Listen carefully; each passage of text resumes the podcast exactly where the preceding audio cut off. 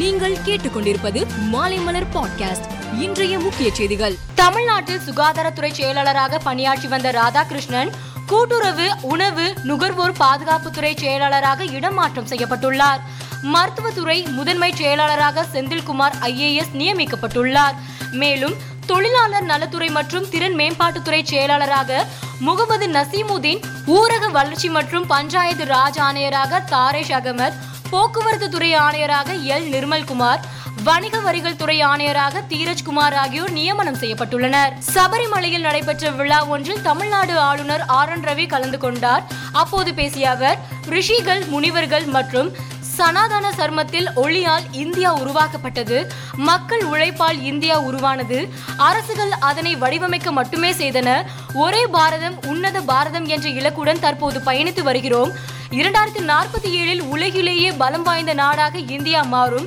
அதற்கான பணிகள் நடைபெற்று வருகின்றன என கூறினார். காங்கிரஸ் தலைவர் சோனியா காந்தி கடந்த வாரம் கொரோனாவால் பாதிக்கப்பட்டதை அடுத்து வீட்டிலேயே தனிமைப்படுத்திக் கொண்டார்.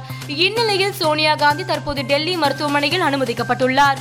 இருப்பினும் சோனியா காந்தியின் உடல்நிலை சீராக உள்ளதாகவும் தொடர்ந்து மருத்துவ கண்காணிப்பில் இருக்கிறார் என்றும் காங்கிரஸ் சார்பில் தெரிவிக்கப்பட்டுள்ளது. நாற்பத்தி நான்காவது செஸ் ஒலிம்பியாட் போட்டி சென்னையை அடுத்து மாமல்லபுரத்தில் ஜூலை இருபத்தி எட்டாம் தேதி முதல் ஆகஸ்ட் பத்தாம் தேதி வரை நடக்கிறது.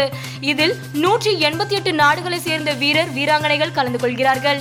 இதனையடுத்து சர்வதேச செஸ் கூட்டமைப்பு மற்றும் அகில இந்திய செஸ் கூட்டமைப்பு ஆகியவை இணைந்து செஸ் ஒலிம்பியாட் சுடர் ஓட்டத்தை அறிமுகப்படுத்த உள்ளது.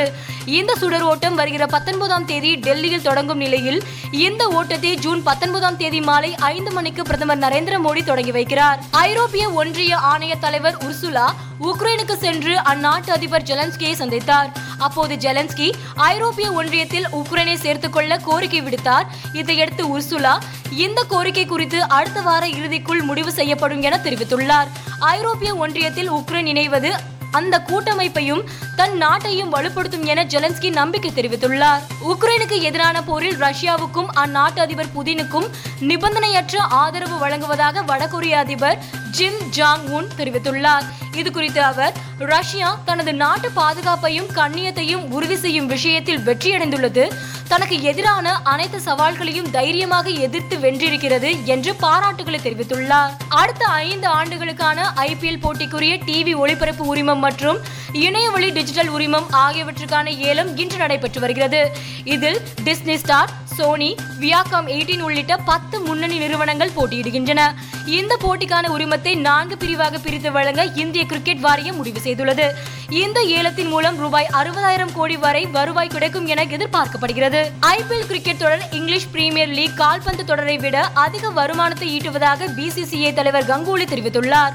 கிரிக்கெட் விளையாட்டின் வளர்ச்சி குறித்து பேசிய அவர், நாங்கள் வீரர்களாக இருந்தபோது சில நூறுகளில் வருமானம் வந்தது.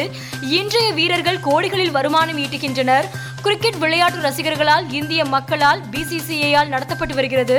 இது மக்களின் விளையாட்டு என்பதால் தொடர்ந்து வலுவடைந்து வருகிறது என கூறினார். மேலும் செய்திகளுக்கு மாலைமலர் டாட் காமை பாருங்கள்.